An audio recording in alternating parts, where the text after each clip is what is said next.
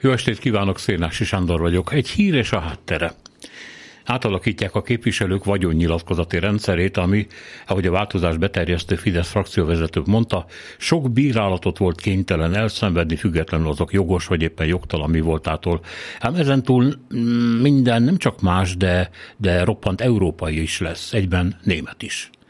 Az új szisztéma ugyanis az Európai Parlament előírásait veszi át, amelyek viszont azonosak a Bundestag szabályaival, és szemben a magyar gyakorlattal, amely illetlenül kíváncsi, a részletekben reménytelenül elvesző, piszkálódó és ellenszenves, nagyvonalú és duzzad a bizalomtól. Ez annyit tesz, hogy a jövőben a befolyó jövedelmekről a források szerint külön kell nyilatkozni, az összegek helyett azonban elég a jövedelmi sávokat megjelölni. A hozzátartozók gyarapodása magánügy, mint ahogy az ingatlanok, megtakarítások és hitelek léte vagy nem léte is. Hogy a közölt adatok hitelességét mennyire ellenőrzi az Unió nem tudni, de egy ennyire barátságos bevallási rendszer mellett ez talán mindegy is. Minden esetre a magyar szabályozást, ami sokkal részletezőbb, és mivel a valomás tevőről eleve és nyilván okkal a legrosszabbat tételezi fel gyanakvóbb is, mindig is össznépi bizalmatlanság, sőt megvetés övezte. Pontosítsunk, nem a rendszerről gondolt rosszat a közvélemény, inkább a képviselőkről volt képtelen eldönteni, hogy az igazat mondják-e, vagy csak kamuznak.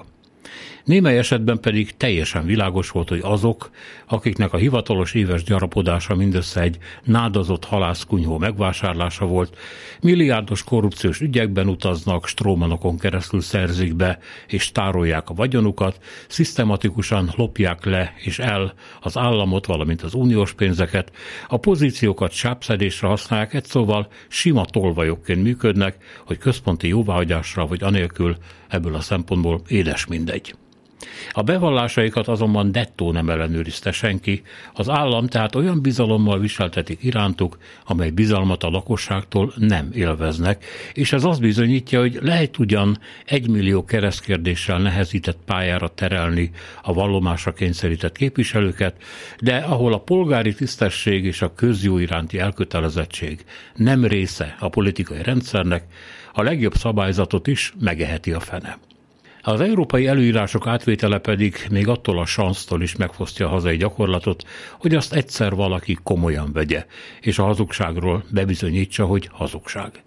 A bizalmon alapuló uniós szisztéma hasznosítása viszont hivatalosan is láthatatlanná teszi a korrupciót, vagyis egy demokratikus intézmény működésének látszatával igazolja vissza a fosztogatásokat.